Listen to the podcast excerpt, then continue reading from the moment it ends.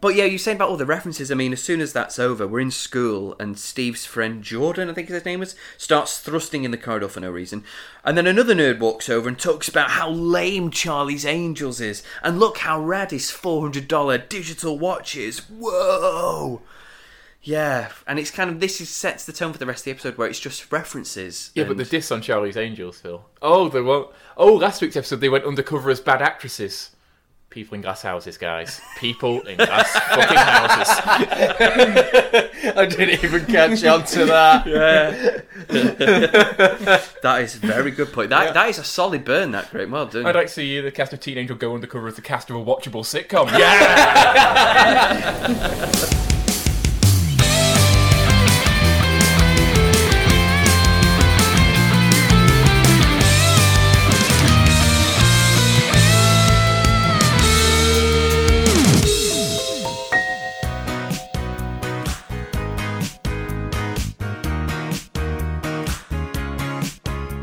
Hello and welcome to Sabrina the Teenage Watch Extra Credit, the spin off podcast where we steer away from the usual magical curriculum and instead we talk about something just a little bit different. My name is Phil D and I'm your host and guide through this slightly different chat about. Well, it's not really about magic, this one, but it is related to Sabrina in more ways than one. But before I continue, I'm going to introduce you to my two compadres who are joining me for this exciting adventure through 1997 slash a bit of 1998. First of all, it's Mr. Graham Riley. Hello, Graham. Hello, Phil. How are you, my friend? I'm not bad. Um, I've recently been to Germany. It took me, I believe, 14 hours to get back, thanks to hell. EasyJet being a bunch of pricks. But Oh. uh, well, yeah, it was, it was it was good to be over there. I know we have some German fans, um, and I would like to say hello to them in German. But being the ignorant British tourist I am, didn't pick up a word. So, Oh, uh, well, oh, well, well, Guten Tag. Yeah. Guten Tag is good day. But Yeah. if they're listening in the evening, that's irrelevant. And joining us on this other adventure, you might have heard his voice a little bit there, but I'm going to introduce him so he's not rude anymore, is Mr. Chris Evans. Hello, Chris. Wait, hang on, I'm rude, or are you rude? No, it's just rude? you were talking before I'd introduced you. Oh, so am I not might have been allowed- scared, going, "Who's this gruff voice?" I'm not allowed to talk until you introduce me. When did that rule come Well, in? we, we, we operate a uh, Victorian child uh, policy on this podcast. You speak when you're spoken to. Yes. I see, I see, yeah, yeah. Otherwise, it's back to the loom, Christopher. Yes. Working under that, and getting crushed and Yeah. poisoned and killed. Yeah, Yeah, your fingers mangled. Yeah. Yeah, all of those sort of things. But until your shift starts, how are you?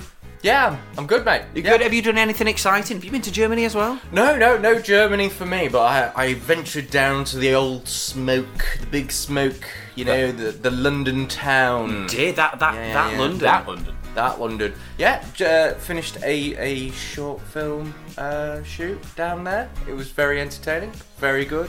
Up against it time wise, but I enjoyed myself and then went out and got absolutely leathered. Excellent. So it feels a bit strange because we're recording this on a Saturday, but I'm afraid it's not a thank God it's Saturday kind of show, is it?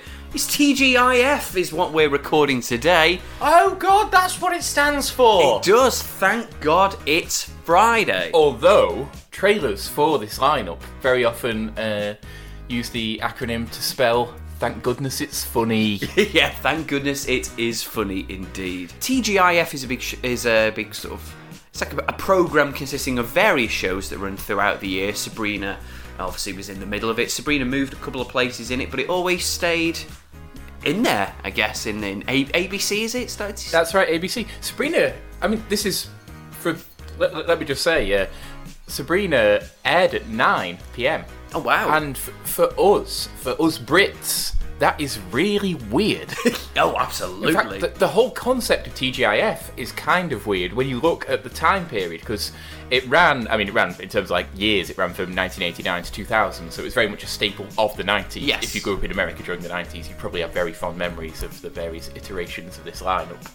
Uh, over here, Sabrina was morning fair, wasn't it? We've talked about it being on SMTV, uh, so that was yes, Saturday mornings, uh, much like uh, we're experiencing now. A Saturday morning was when uh, we uh, usually digested Sabrina. And generally speaking, like you didn't get family shows on at nine o'clock. Oh, no, you would anytime not, here. no. Nine o'clock is what's known as I don't know if it's the same in America, but nine o'clock is what is known as the watershed on British television. That's when things get sweary. Yeah, they get sweary, they get a bit bloody. Yeah. Um, Yeah. um, why was it on at nine? I, when I was a child, I was in bed by nine. yeah, oh, absolutely. Yeah, yeah. Who's staying up that late? I, know, I guess yeah. diehard Sabrina fans. I think it was presented um, a lot more as a family sitcom in America, whereas it was very much kids' TV. Yeah, oh yeah. For us, I think that that's part of the thing. But yeah, fa- family tele- family sitcoms airing at airing at 9 p.m. That's not a repeat. That's that's when they, they premiere.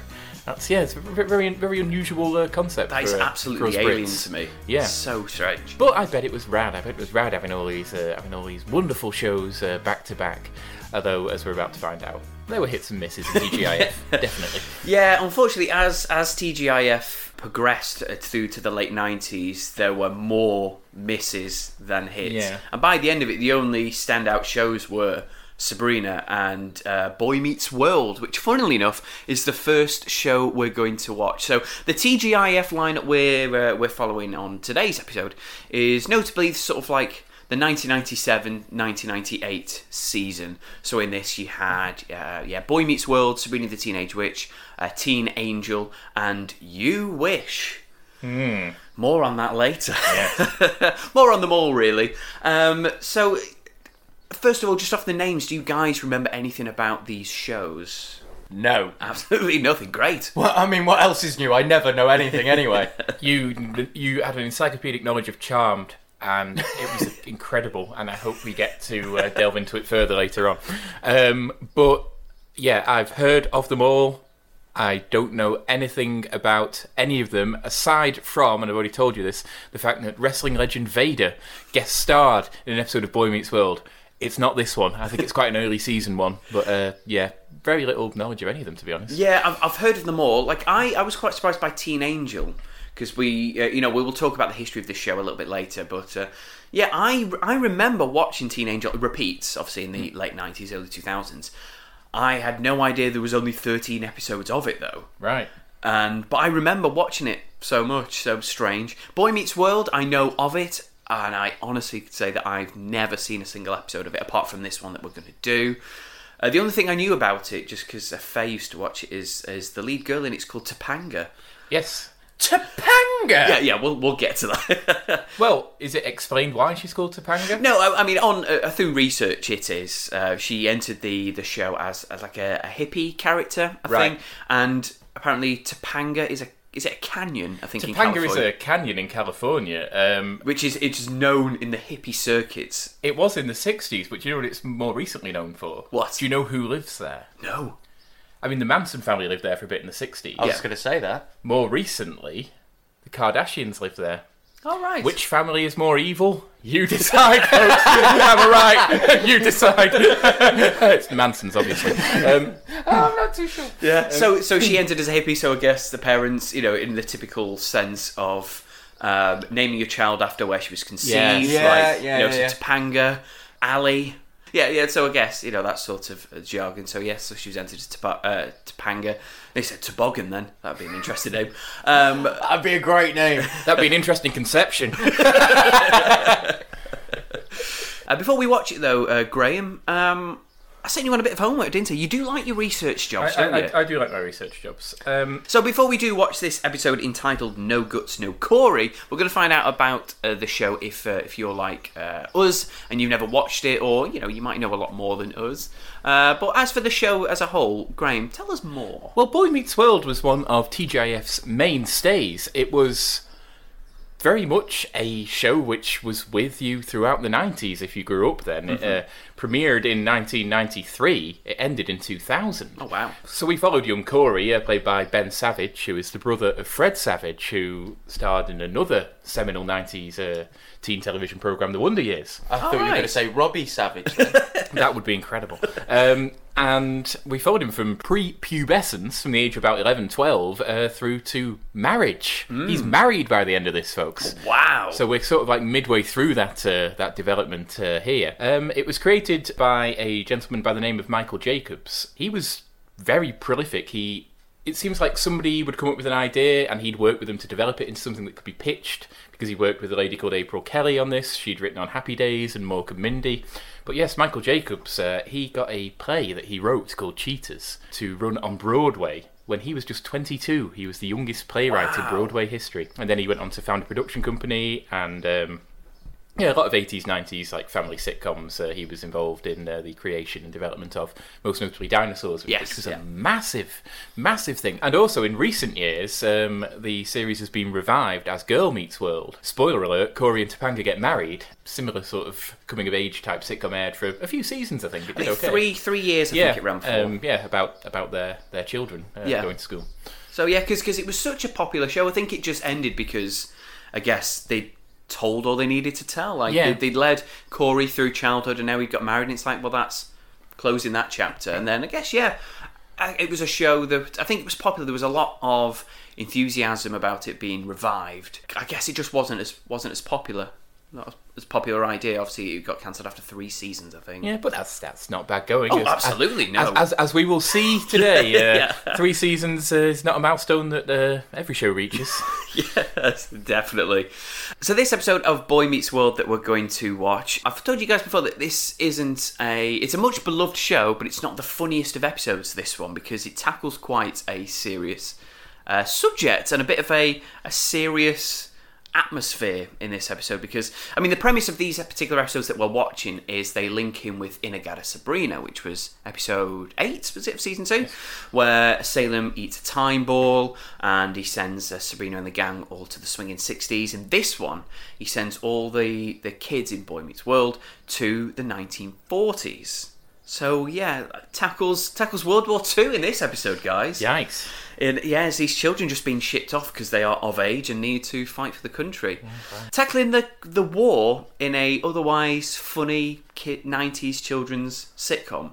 Before we watch it, what are your thoughts? Um, it's bold, but I mean, yeah, obviously relating it to Inna-Gadda-Da-Sabrina, obviously that dealt with a lot of sort of uh, issues uh, relating to the 1960s and how sort of time time had moved on uh, in the intervening 30 years, and probably educated a lot of kids about.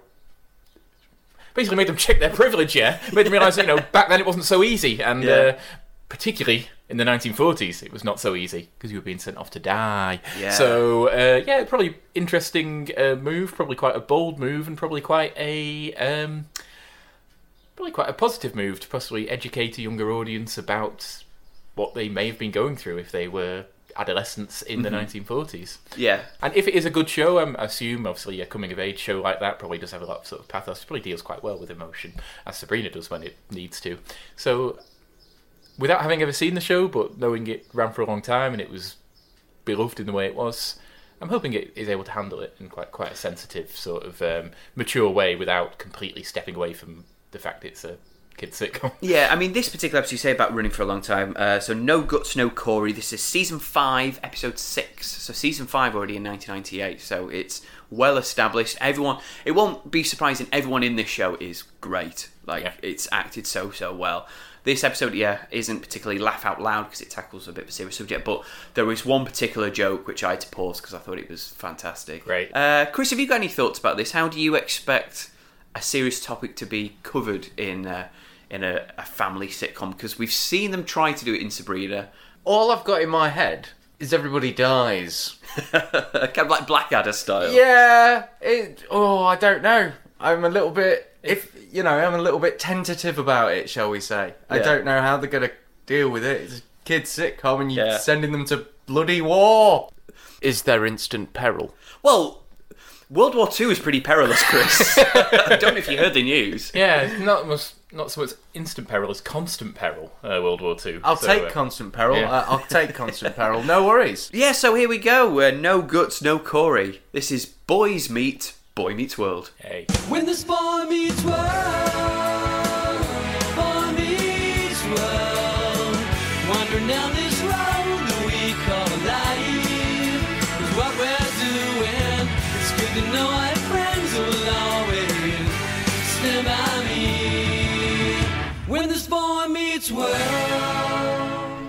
Well, there we go, chaps. That's Boy Meets World. Yes.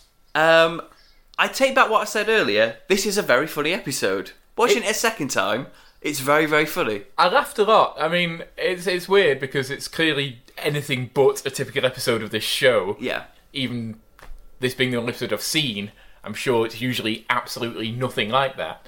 However, the way that they're able to parody sort of like war movies and just generally like 1940s sort of like um, expressions and um, sensibilities shows that clearly the people involved in writing this show are very smart and very funny. And also the way it was acted, which again is probably different to the way it would be normally performed, because you can tell that again they were sort of sending up the whole sort of like melodramatic 1940s ness of it all um, again shows that the the the, uh, the actors are, are talented, at least talented comic actors. Yeah.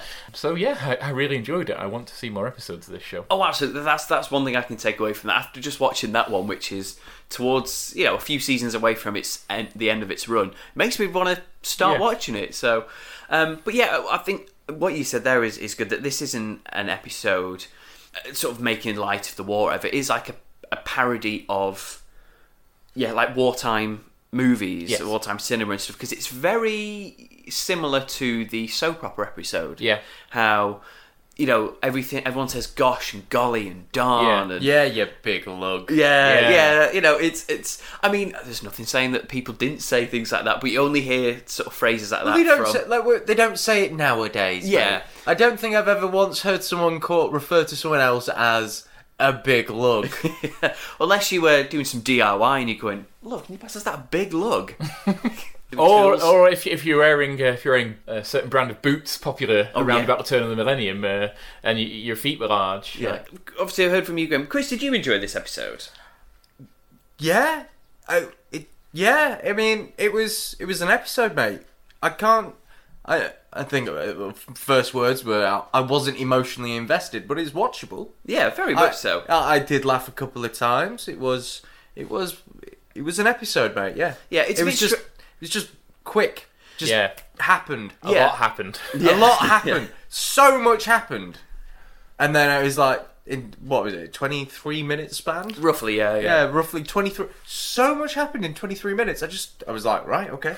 Yeah, We're it, here it, now. it, it was like it, how the later episodes of Sabrina from this season that we've just finished Yeah. are like. A lot happens, but I don't think it gets too messy. I think that I think No. everything is keeps Well, moving. I think it's very. It's that it was like four four years happened Yeah. in two minutes.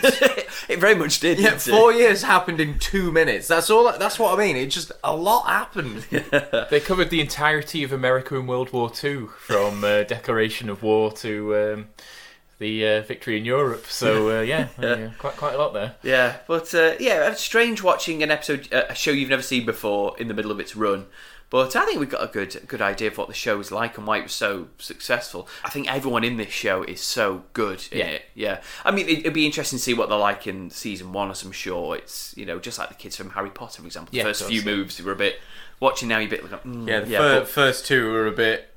But you bit- think, well, mm. you're you know 11, 12 and stuff, and this is your first real acting gig. But yeah, by now they're all yeah, comic timing is down to a T. I think mm. everyone in this is so so good. You can tell that everyone is like. You can tell it's a sitcom like several years into its run because everybody is so comfortable in their roles. Yeah. Even though their roles are kind of distorted a bit here, so we're probably not seeing like a accurate representation. You can just tell, even put in this sort of unusual circumstance, they're really comfortable with their characters Yeah. and what they're supposed to be, and also the writers are really. Clearly, there's a lot of good synergy between the writers and the cast in terms of like writing character consistent dialogue because you can see how comfortable the actors are with the lines they're being given and delivering them as their character. Um, so I'm uh, obviously I'm not going to be doing this with all the episodes. I mean, well, Teen Angel, um, you know, I've got like half a page of notes. You wish, yeah, I could probably memorise it off the top of my head because I've not written a lot about it. I'll, I'll guide through this particular episode of Boy Meets World because I think it's. It, it was a good episode. I think it's just worth sort of uh, exploring, chatting about. But before we do, Graham again, the research man, just tell us a bit about the the main cast. Unfortunately, I mean, I've mentioned already um, Ben Savage, who obviously plays uh, plays Corey, our protagonist. He's unfortunately much like his brother Fred, who is only really known for the Wonder Years. He's not really done too much aside from that either. Yeah. Um, if you're looking for somebody though who has a, a storied and interesting career, uh, look no further than uh, curmudgeonly teacher Mr. Feeney, played by William Daniels. He was part of a singing and dancing variety act with his uh, brothers and sisters. Right. So he's literally a lifelong show business uh, man. He played Dustin Hoffman's dad in The Graduate, Okay, okay. and imagine him saying, "I can't let you do that, Michael," because he was the voice of KITT. Wow, Yes. really? That is cool. And also, he was president of the Screen Actors Guild from 1999 to 2001. Oh, excellent. Um, he was also in Girl Meets World, yeah. and he's I don't know if he's still acting, but he's still alive and well uh, in his 90s. Wow. Um, as we as we speak.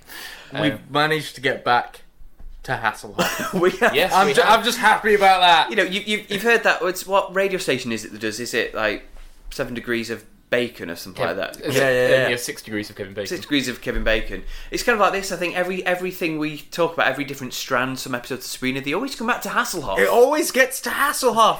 What is with David Hasselhoff?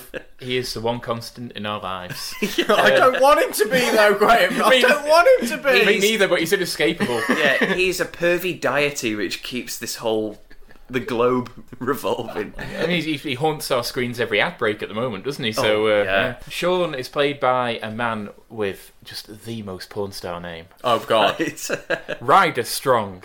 Oh! wow! Yeah. Ryder Ryder Strong. His only other like really notable credit um, as an actor it was uh, Eli Roth's Cabin Fever, if you remember that. Uh, oh my Oh, god. God. It's a grisly little horror film uh, from the 2000s. But as uh, as a as a writer, he has two very notable things to his name. He and his brother uh, wrote a uh, Tribeca-winning short film called Irish Twins, and he also created a campaign ad for uh, Barack Obama's 2008 presidential campaign. Hey! So that's cool. Um, Matthew Lawrence, uh, who is Jack, uh, you said you recognised him, didn't you, Chris? I thought I recognised him. I didn't. Um, you might actually, All right. because before this, when he was a little younger, he was the son in Mrs. Doubtfire. Oh, Okay. maybe that's what it was. But, more notably, perhaps, he is from an acting family as well. He's Matthew Lawrence, his brother, Joey Lawrence, the same Joey Lawrence who starred in Melissa and Joey with our very own Melissa Joan Hart. Excellent. and uh, the uh, infamous uh, Topanga, uh, Danielle Fishel. Again, not really much of a, an actor, but she has gone on to be a quite popular like TV host on like MTV and Yeah. the Style Network and Pop Sugar and all, Yeah. all, all that sort of like celebrity gossipy fashiony uh, Yeah. TV. She presents a lot of that. So yeah, a uh, a sterling cast in terms of their uh, their careers before and after necessarily, but they all play their roles very very well. But yeah, as as uh, we uh, said before, the premise of this, uh, the, the reason why we're doing these episodes is because they involve uh, Salem and Sabrina through the old time ball antics. So this episode rightfully opens with Salem complaining about the hippies he's just escaped from, because Yes. this is the episode that. Um, proceeded right after the whole hippie when we were initially confused why he ran off and then next minute everything's all wrapped up and it's nice we complained that oh they just ran out of time but it's not it was And then our after- listeners complained that we don't Google anything. which is why we, we have we have um, we have done the Google for fuck's sake act, which is what we've done uh, for the last episodes since. Also, this this uh, episode where we look into these shows is also kind of an apology. yeah, It's, an, it's like- it's like an apology rap. it absolutely is. Yeah, it's like a statement, just in funny form.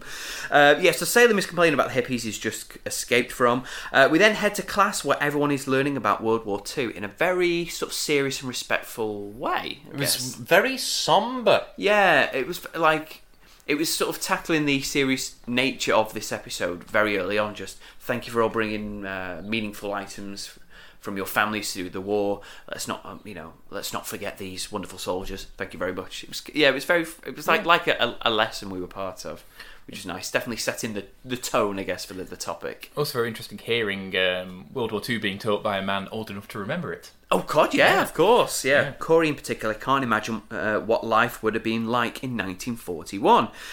Suddenly, playing up to the black cat equals bad luck superstition, Salem rocks up, and whilst picking him up, Corey says those magical words, I wonder what it would have been like during World War II. And hey presto, that digested time ball works a charm. And there we go. And, and different to uh, when Sabrina, when the time ball went into effect in Sabrina, we went through sort of like a, a tunnel. It was all lots of groovy colours. This one, it's all camouflage, isn't it? Symbolised different era now. Since he's eaten the time ball, Yes. it would be good if he burped and that took people back. Or, oh, you know, farted. Or, fa- or farted. Well, I, wa- I, wa- I want I want time travel by flatulence. That's what I want. Oh, yeah, because Salem does go. Uh, well, here we go. Yeah, here we go again. So the opening titles, and dis- what's weird is, despite never seeing the show before, I did know the theme tune. yes. Um, it's very sort of what uh, Beach Boys esque, yes, isn't it? with a, with a 90s twist. oh, of God, with a '90s twist. But we laughed because um, it kind of Yeah, we, we went from this this like somber, smooth tone of oh, I wonder what it would be like to be in the 1940s, and then out of nowhere, this big, lovely, chirpy music comes on. yeah. Don't, don't we get the outbreak of war before we go Yes, to the Yeah, Yeah, yeah, so yeah, just- that's exactly what it is. Yeah, so just before the music, uh, you know, Corey is so chuffed that America hasn't gotten mixed up in that darn war yet. But it turns out that they have this very second declared war, and Corey and his friends must now enlist. So, uh, Yes. Fuck me, it gets serious very quickly, and suddenly it's just Boy Meets World. it's just, it proper takes the seriousness out of it. So, after that delightful music, there's a serious soundtrack playing as Corey's mum and dad are horrified at their two children being carted off to war. Well, one child actually, as Eric has got flat feet and he's too ticklish, and is therefore a high torture risk. Yeah, I, I like haven't seen any of Boy Meets World, but I'm gonna go with Eric's a bit of an idiot. yeah, Yeah, it's his, like- his older sort of uh, daft brother. Yeah. yeah. Eric, we didn't mention actually when we were doing the cast rundown, he's played by a guy called Will Friedle, or possibly Friedler. Um, again, not too much of an actor in terms of his, his um, acting in, in the flesh. However, he's a prolific, and I mean prolific, cartoon voice actor. Oh, really? He's played everybody from Batman to Deadpool. He's, yeah. Excellent. And uh, most notably, he's Ron Stoppable in Kim Possible. Uh, if that show. They're making a live Yeah, live action, yeah. movie of Kim Possible. yeah. Kim Possible, Kim Possible's quite great, wasn't it? call Uh, me Big Man if you want to reach me. So you say you don't know anything. I don't know anything. So Chris, Chris is an aficionado Yeah. of, uh, of all things Charmed and Kim Possible. Apparently, yeah. So another bonus episode. Corey's girlfriend Topanga turns up to invite Corey to watch a big band, but he tells her that Glenn Miller, by the way. Oh, is it Glenn Miller? Is it? I Yeah. missed that. Yeah, Glenn Miller. Cool. This is before his, his infamous disappearance. Yes, of course. Uh, go on. but he tells her that he's enlisted and she must accept his imminent death. Just that, like, he Yeah. keeps, he keeps saying, well, he keeps saying, I'm not saying goodbye. I'm not saying goodbye, but it kind of is. Does anybody actually say the word dead? I don't think so. Was that a censorship thing? Was that you can't say die or death in this kids show? I mean, it's clearly not an across the board thing because Yeah. Bryan Cranston says death in uh, an episode of Sabrina. Yeah. but uh, yeah. Wait, no, I, I won't accept that he's gone. Is that? Yeah, what- gone. I think they just say gone. yeah, I think it's a conscious decision. Maybe not like the network saying you can't say that, but maybe like from the writers, like Yeah, we and don't, later on We they- don't want to. we don't want to, even though we're talking about war and we imply that the main character dies at one point, we don't want to address death head on. Yeah. Like, literally. Death, yeah. death, Yeah, the, die. the fine with torture, but yeah, not saying the word death. Uh, or uh, dead. the fine with torture because they were talking about tickle torture, which is a completely fine thing Yeah. to talk about. Yeah. It's not. It's not torture by bamboo shoots up the fingernails. yeah. No. No. Yeah, or that's very, very true. electrocuting you. Your knackers. places. Yeah. your knackers yeah. Kane style. Yeah. Um, yeah. So uh, at the shipping out dance, they're singing a song which has just been written, I guess. Yeah, so it's a Bugle Boy of Company B, which was a popular uh, like wartime uh, hit. But uh, I imagine it was probably at least a month or two into the war before somebody got round to writing a song like that. Yeah, I mean, well, the only confusing thing about this episode is there's no grasp of time. Like four years is spread out over two minutes. Yeah. Um, again, we don't know how long it's gone from. Just the previous scene, it could have been a couple of months. It could have been Yeah. training, Could and have then been. yeah, suddenly yeah, they're, they're, they're here. No, But no, no. It was we're shipping out the next day. That was Oh, the yes, they are, we're shipping So out it- tomorrow, It, was, yeah. it was. We're shipping out tomorrow. It was It was literally tomorrow. tomorrow. That's the one occasion where we can actually follow time yeah, ne- the rest of it's a blur. Uh, at the shipping out dance, there are a lot of gollies and gosh darns thrown around, not to mention a very delightful melodramatic sort of soap opera score. Yes, I love that there's so much swelling strings Mm. Yeah. in this. Uh, this uh, again, it's it's the war. It's a bit like soap opera, It's also it's like the wartime the wartime films. Any emotional moment is accompanied by like a huge uh, swell of violins and uh, yeah, just gen- general. Uh... Would, would you would you go as far as saying crescendo? Yes, crescendo. That's the word I was looking for. There you go. So it might be a serious subject, but everyone in the show is making sure not to make it like a morbid episode. So Yeah. it's delightfully hammy. I think it's Yes. very, it's good fun. Like I said, there's so many gosh darns, and then there's a bit of like a. It turns into a bit like of a gay joke, but not like an offensive gay joke. Jack, is it? Yeah. Yes. The, uh, Jack is going off to war, and obviously Eric is too ticklish and flat-footed to go. So he just gives him a picture and asks Yeah. him to hang it above his bed or whatever. you know. Well, he says put it in your in your foxhole, like Oh, in your your foxhole, trench, yeah. which Yeah, is yeah, exactly yeah. what he does, and is then uh, ridiculed for it by the uh, by No, the other it- guys, just as just as he predicted. Yes, I yeah. wouldn't go as far as say ridiculed, but looks were given. Yeah, yeah. looks it was- were given. Well, he, went- he went, people will talk. And he goes, I know. It's a great photo. so it's funny. Of course, if uh, there was if there was actually suspicion that you were gay in the 1940s, they probably would have just thrown him behind enemy lines and gunned down. Yeah, that's true. So, yeah. Um, but they, they, yeah, they don't make it a morbid topic. They're all sort of laughing and joking. The melodramatic soap opera music is playing when um, sort of Topanga and Corey kind of propose, don't they? Not Yeah. official with a ring, but they. He sort of promises himself to her if if he gets out of all this Yeah. alive, basically. Yeah, I'll, I'll see you when I get back. Is, is basically. Uh, we're in the trenches, and the boys are suspecting one of them is a homosexual because Corey's brother Eric gave his mate a photo of himself. Uh, suddenly, a tank crashes through the trenches. Sorry, my mistake. A massive postman enters the trench with a letter for Corey from his beloved Topanga. He starts reading it, but his inner monologue is too loud for his comrades. Yes. Also, this postman. I don't, I don't know who this guy is, but he's having fun. he's, he's, he's only on screen. He's only on screen for about thirty seconds, but God, does he? Yes, it's like, did you read my mail? Maybe. I'm amazed. I, I gotta get my way through this wall somehow. I'm amazed that trench. There was anything after that trench afterwards because he is chewing that scenery. yeah, but yeah, so they he's reading it, and uh, yeah, his dad is sort of because his dad's the, the general, I guess, or the major, or Yeah. whatever. Um, and he says, he said, Corey, can you quiet down? We've all got letters to Yes. read. And then Topanga's voice is then, love you always. so it's very funny.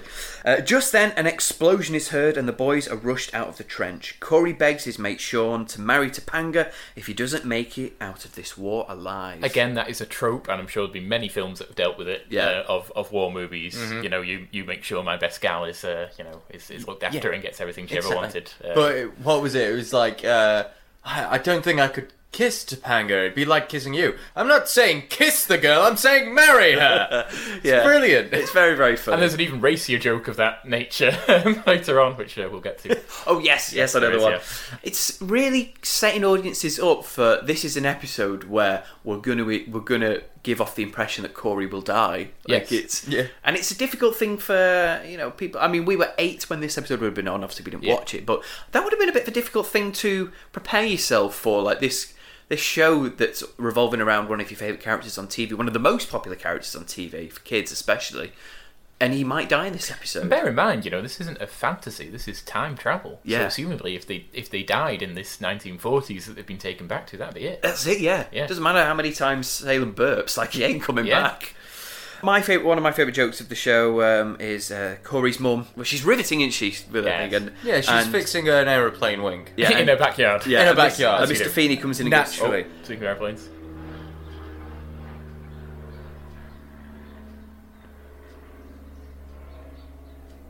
and Mr. Feeney comes in and goes, Amy, you're riveting.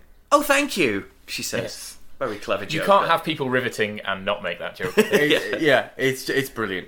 also, she's dressed as um, Rosie the Riveter. Yeah, it's the the, uh, the bicep curling. Yes, the bicep curling uh, lady that was on a uh, a uh, World War II uh, propaganda poster in Yeah, America. I recognised Oh, the costume. yeah. I was thinking, I can't remember what it's from, but yeah, it is. It is exactly And that. she also says, and he is it says, like the war starts at home or something like that, or is that something else? it's just like we can do it or something like that. Like that, Um, yeah. It's about like women stepping in to do men's jobs during the war, as they wonderfully did. Um, and also the lady who that poster was based on. Uh, obviously, it was a cartoon, but it was based on an actual photograph Yeah. that uh, the uh, cartoonist saw of a, a lady working in a um, a plane factory. She died last year. Oh, Um, oh, really? it, yeah. And uh, Mr. Feeney asks her, "Why aren't you down at the uh, aeroplane factory with Rosie and the other girls?" So again, Yeah. with reference to Rosie the Riveter. But yeah, I, I like the riveting joke. Yeah, very, very fun. Um, Corey's mum helps with the war effort while Salem uses all of his effort to avoid being killed in this war. He tries to call Sabrina so she can rescue him as there is no kitty litter in 1941 and he's dying. All I'm gonna say is it, it was a it was a short little scene, another one with Salem, but man, that puppet's ear work was outstanding. And this is the old puppet as this well. is the old puppet, yeah. It's the old puppet, but the there was good earwork. I haven't seen that good earwork before. Does that? I know what I mean. Yeah, yeah, yeah. As long as you do, no one else does. That's No one absolutely else. fine. And I and obviously I I really get off on character development, and Oh, it's you do, nice. do you? Oh, do you? And it- oh, that explains a lot. And what Why I is this like sofa is- sticky. and what I like is that um, oh, that arc. look, at, look at the arc on Oh, that. look at that. Oh, character development. Mm, oh, baby. on, love, get your subplots out. Oh, yeah. we learn that Salem is a respectful shitter. He will only he only feels comfortable shitting in something that's allocated to him. He won't go and shit outside. He won't go and shit on or piss on anywhere else. He likes likes going He in, won't go in your to the kitty tray. designated vortex to uh, secrete to the poo realm. Yeah, he likes going in the toilet specially designed for him. So Salem is house trained, which is nice. It's only taken 25 years, but he is uh, Yeah. he's house trained. One thing I did think about Salem though is everyone's gone back in time. Yes. What if Salem was at large during this time, like the like human Salem? Would that happen, or is is it only one person per time? I think Scale. it's like I think these sort of time periods that he takes them back to, they're like realms of their own. If you Yeah. know what I mean, like it, almost like the time almost creates its own realm within this time period where everybody from the present day is there. They they're not conscious of being there. They're not conscious of their uh, '90s life. You know, their school may have been around in the 1940s, but they're not Yeah. all of a sudden surrounded by a lot of people they don't know from back then, are they? So it's like rather than them being taken back in time, it's time being brought forward to them. Yes. Yes, Yeah. I'm with you. I They got don't, you. go, they don't go to the 40s. They the don't- 40s comes to them. Yes, Yeah, exactly. yeah. Or it's, it's- like if you order a pizza. Yeah. yeah. Or, or I guess it's like if you were from the 90s getting transported to the 40s, so that's, how many is that? 50 years. Yeah. Yeah. People from the 40s have been transported to the 1890s. Yes, that's exactly what Everyone's it is. everybody, else, Every- everybody moves back. everybody moves. Yeah, one person shuffles, the other one shuffles back. Yeah, it, it, it, it's not what happen. Not like what happens in Back to the Future, where it's like this is time. We've gone from here Yeah, to there. yeah. And, uh, no, no, no. It's just everyone. Everyone gets moved back. Everyone shifted years. a gear. It's like we're going back. Move back. Time reversing. Back in the trenches, and Corey shows off the ring he's promised to give Topanga out of his Crackerjack box. yes. Is it a candy? Um, Cracker Jacks. aren't they Yeah. crackers? Yeah, they'd be crackers. Oh, the mate. biscuits, are yeah, they? biscuits. Yeah, I'm just, I'm just gonna Google for fuck's sake. Yeah, good for fuck's Um, sake.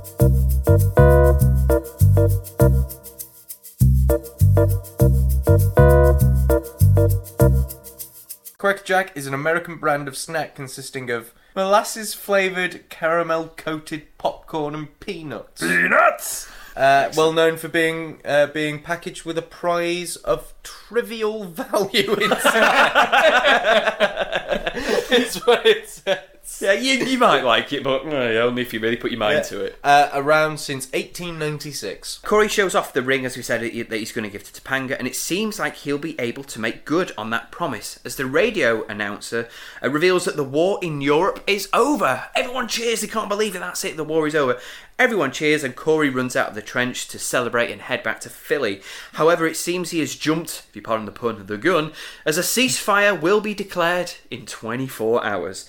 Then, another explosion goes off, leaving nothing but his dog tags behind. Then we fade to black for a commercial break. Yeah, Fucking my, hell. My goodness, that would, that would have been a, that would have been a tense few minutes for the uh, the uh, avid viewers of Boy Meets World back Yeah. there in uh, '98. Goodness me. Because, yeah, as we said, I don't think they've said, I'm going to die, when I die, marry Topanga. But just before this explosion, he said, Remember, you're going to make good on that promise. And he's like, No, Topanga, you and Topanga are meant to be. You are soulmates. And he's like, Yes. But if I don't make it, you have to marry her. And then he runs off, gets blown up. Uh, Sean catches his dog tags, and Yeah. we Fade to just black. slowly fade to black. Yeah, we, we talked about Blackadder. Yeah, over the top, kaboom. Yeah. Fade. yeah, just like Yeah, it. yeah, yeah, yeah. Terrifying. Amy, uh, Corey's mother, is still riveting everything she can because if she stops, then it means that the war truly is over. Therefore, Corey isn't coming home. That's quite a tragic thing. It's played Yeah. for laughs because she's riveted the door so nobody can get in and out of the house. But um, but that is tragic. Yeah. Uh, it was that moment of, oh wow, feelings. Yeah. Again, you get that in a lot of, um, I guess in real life as well, but on a lot of TV and film, if someone's mourning the, the loss of a child or that someone's gone missing, like, I'm not going to start grieving for them because it means that Yeah, It means that they're not coming back. Yeah. It's like keeping the room as it was. Yeah. things. Man. And it, but yeah, again, it's played for laughs, but it is it's a very serious thing, you know. Uh, but then, yeah, that's reversed when uh, she's riveted even the door and no one can get through. And she goes, "I'm just waiting for Corey to walk through that door. He won't be able to because the door's riveted shut." Topanga and Sean pop over asking for news, but no word yet. So Sean proposes to Topanga and gets a slap in his face. Maybe I should have said that it was Corey's final wish before we did it. And everyone goes, "Oh." Because everyone's just like going out like, oh my god, you insensitive bastard. Yeah, it's like You insensitive- your best friend is not coming back from the war, and you want to marry his sweetheart, you cold-hearted bastard, you. But then he, uh, this, he gets a bit racy. Is this the Yeah. scene about? Because he says, he says, knowing Corey, he'll come in just after the honeymoon and uh, get it all annulled. Yeah, Yeah. yeah, if Corey comes back, I'll call it off just after the honeymoon. so it's like he'll come back after a banged her, preferably, and then we'll uh, get it all Oh, annulled. yeah. Yeah, all done. Um, Yeah, Sure. bit really. racy there, sure. Yeah. but but at the same time, no one would have realised Yeah. that that's what he was on about. Yeah, it's all fine. We, we didn't know. We thought you were dead. Apart from the adults that were assumedly tuning in, because again, it's uh, evening, like family sitcom time, so that, that's the that's the family element. The mums and dads would be like, ha ha! and this was obviously one of the most popular shows on the network. So this would have been like one of the first ones in the TGIF Yeah. uh, runs. Also, this would have been racier than Sabrina, but on before Sabrina. Yeah. Not not not necessarily in this year, but uh, yeah. So yeah, he says that it was Corey's final wish, so they agree to get married. You're not happy, Eric says. You're not Corey. Oh, oh man. Amy then tells her other son Eric to go be a hero and find Corey in France, regardless of whether he'll die or not. Yeah. you risk your life to find our favourite Well, son. no, the, the war was over. You know, the no risk of no risk of death. I guess. Well, yeah, but you know, Is- Eric's It daft. definitely implied she doesn't give a shit about Eric, whether he dies or not. Yeah. Because he's this goof who spent the whole war pretending he's guarding the Liberty Bell from Yeah. the Nazis. so, um, We head to a French cafe where we find Corey snogging a French broad. He's lost his memory, but somehow has a newfound love for portrait painting, which may restore his brain. He better do it fast though, because Topanga is about to marry Sean. Anyway, uh, in the meantime, Eric and uh, and Jack arrive in France as the ugly Americans that they are, and start harassing the staff. Hey, lady, you seen this man? He says as he passes the waitress a photo. He looks familiar, but no, we don't get many ghosts in here. Eric, why do you have a photo of Corey's Halloween costume? Huh, pretty scary, huh? Boo! yeah, he just he, he just like moves the picture and goes, boo, boo. So all this time he's been showing a picture of Corey dressed as a ghost. Classic Eric. Again, uh, that was a very laugh out loud. but Yeah, that's his, his, just deli- delivery of it is wonderful. so silly, but really, really good. Speaking of said ghost, Gory, uh, Gory. Gory. That would be a Gory. ghost. That, that's Corey in Ghost form.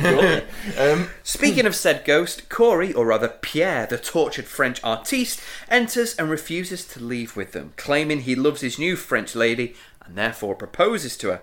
Back in the States, and Topanga objects to marrying Sean, so she hops on the next plane to that French cafe to interrupt his Le Wedding.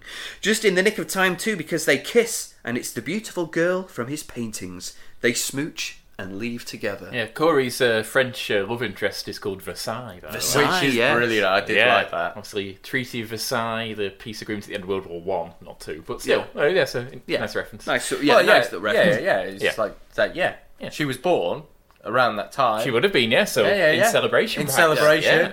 Oh, let's call our daughter Versailles. Yeah, And again, following the melodramatic sort of soap opera thing, the fact that Topanga's just hopped on a plane in her wedding outfit Yeah. and she's arrived just in the nick of time Tra- outside this transatlantic- random French cafe. yeah, transatlantic flight probably would have taken you, I don't know, a good uh, good four or five hours at that well, if time. four so- years can last two minutes, then I guess, what, like three seconds? Yeah, Maybe? but uh, it also makes it seem it's got a very Shakespearean esque to it in terms of like time and travel Yeah. and whatnot. It's like Shakespeare didn't have a fucking clue how long it took to go from Italy to Spain, but yet he wrote it as if it was like the next day. yeah, you know what I mean? fine. It's the same. It's the same. Yeah. It's fine. But again, I think uh, the thing that does this episode really well is yeah, it's so so hammy, so cheesy. Yeah. yeah, very much like our soap opera episode as as Westbridge turns. Uh, anyway, back in school, and Corey is about to pop the question to Topanga again, but the time ball resets itself back to the 1990s, and he gives Topanga that crackerjack box ring he had throughout the war. The credits roll, and Salem runs out of the Boy Meets World set and hangs out in a skip.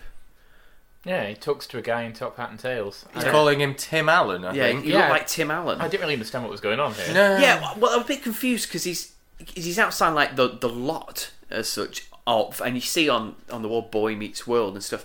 So is that making Boy Meets World like is a TV show within Sabrina, or Boy Meets World is real life? That's all happened, but it's just kind of like a cameo of the name of the show. I don't It- know, it like ra- like the Boy ju- Meets World in Sabrina is actually something completely different. Kind of like a Last Action Hero kind of joke. It, um, yeah, yeah, it raises too many questions which they definitely don't have the answers to. They're just, they're just trying to be like, oh, let, let's be like, oh, how, how do you get Salem out of Boy Meets World? Oh, how, how, how about- how about he says, oh, I'm sick of France, I want to go to LA, and then he just runs outside and he's, in, he's in Hollywood because it's a studio.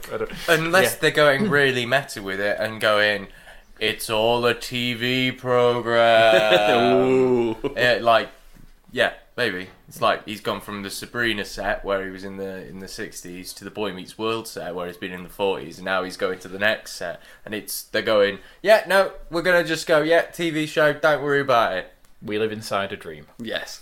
Um, but yeah, as for this show, guys, talking about it, revisiting it again, yeah, very good show, I think. Yeah. Very, as, as I said at the top, it makes me want to watch more of it. Yeah. Whether I actually do, but it does make me Yeah. encourage me to, to watch more of it. Uh, so after this episode, we then go into um, well, we would go into You Wish, where they travel into the 1950s. So that one, episode seven, which funnily enough was the last episode before it was cancelled. That good, eh? Um, but because we can't find that particular episode, um, we're going to get straight into Teen Angel. So, Teen Angel, fellas, I'm gonna, I'm gonna, I know nothing, so I'm gonna go with, I'm gonna hazard a guess that it is about a teenager that either is or has a guardian angel, that's very, very true. and and it could go either one of these two ways of the fact that the guardian angel can't be seen and it's just like a Jiminy Cricket character, mm-hmm. or the guardian angel is trying to live life as a normal boy. Yeah. like so very Pinocchio. It's either what it's either Pinocchio or Jiminy Cricket. Yeah, he is a being that only our lead character can see. However, he was his friend who died. He was, yes. He, So, Oh God! if it shares a concept with anything, it's Randall and Hopkirk deceased. yes, yeah, that was a good show. Yeah. Yeah, um, yeah. No, so he was alive, and Steve, I think the the, the main Yeah. character is. He dared his mate Marty, who's the angel. Whoa! Marty is the dead guy in Randall and Hopkirk as well. He is, yeah. Marty Hopkirk, yeah. There we go. How about that? Parallels, same universe. And if I remember rightly, Marty died because Steve dared him to eat an old hamburger he found out found under his bed, and he ate it and instantly died. so Steve killed his mate. Steve killed his mate. Why does Marty want to hang around with him? Steve killed his mate, Yeah. and now his mate is constantly hanging around, so he n- can feel the guilt I guess of so. murdering his best friend So is he more? every Is he more? day. Is he more haunting him than being a guardian angel?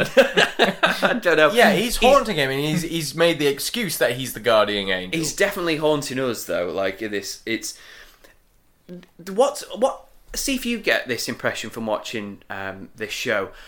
This, to me, is like Sabrina's great and all, but what if we could make a better show because it stars a man instead?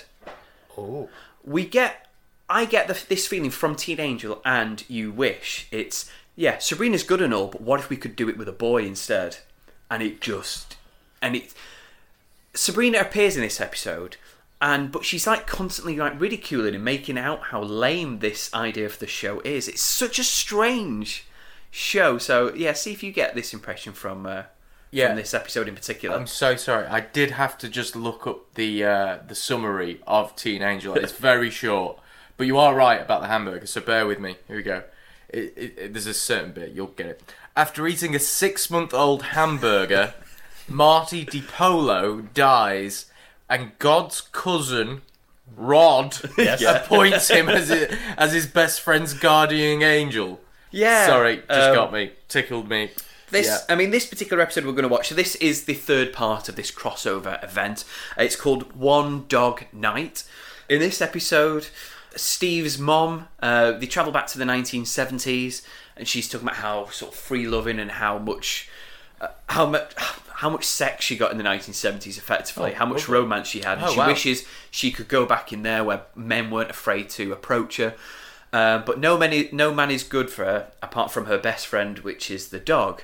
So they turn the dog into a human being, and they go out clubbing. Wait, who turns the dog into a human being? Marty, Marty, Oh, and Marty's Steve- got magical Mar- powers yeah. as well.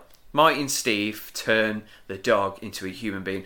The dog is played by a former porn star, and I kid you not, he is the best actor in this show. Right. He's his comic timing and his facial expressions are amazing. So they turn the dog into a former porn star. No, That's what I've just heard there.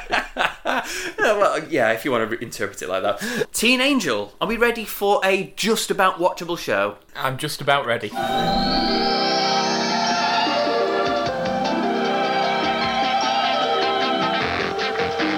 So which one of you angels is fairer?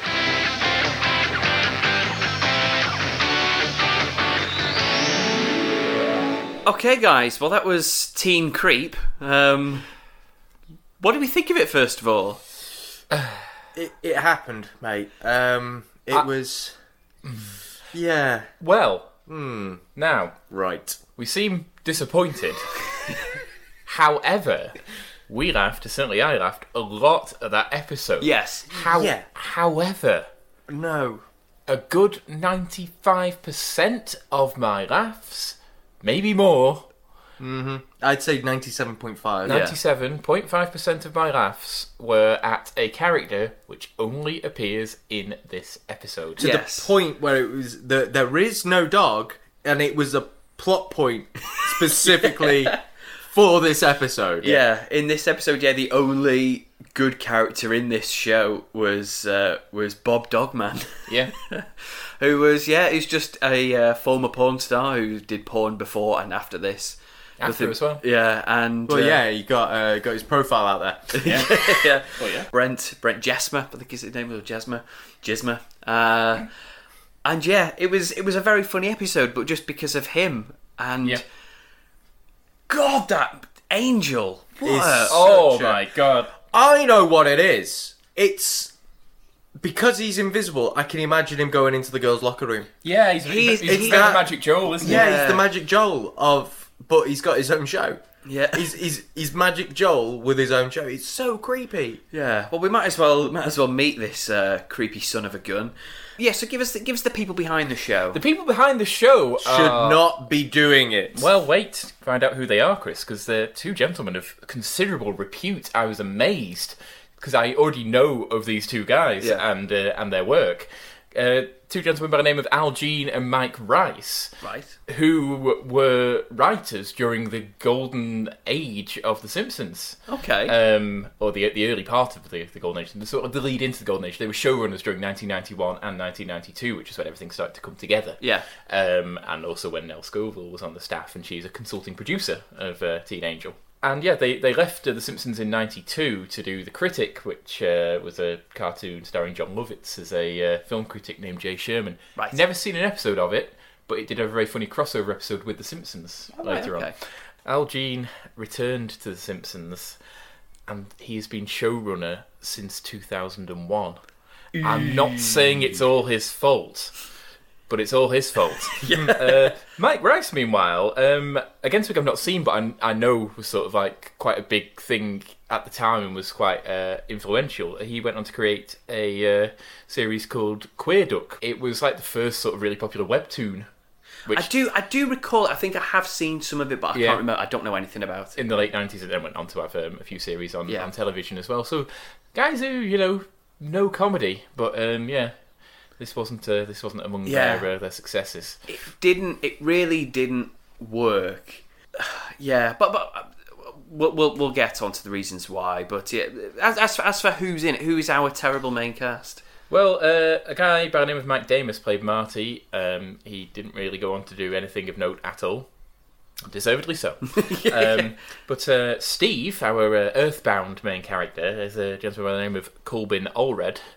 Um, and thematic link to the last episode, his only other really notable role was he was the main character in a 2003 World War II film Oh right. called Saints and Soldiers, which did pretty well and had two sequels. okay. But then uh, we've got uh, the, the man in the sky, brother of God, Rod, uh, played by uh, the great Ron Glass, uh, who fans, and there are many of them, of uh, Joss Whedon's uh, Firefly uh, will know. The mother, the uh, promiscuous um hip uh, mother, uh, Judy, is played by uh, Maureen McCormick, who is best known for playing Marcia in the Brady Bunch, uh, one of the Brady children. Ah.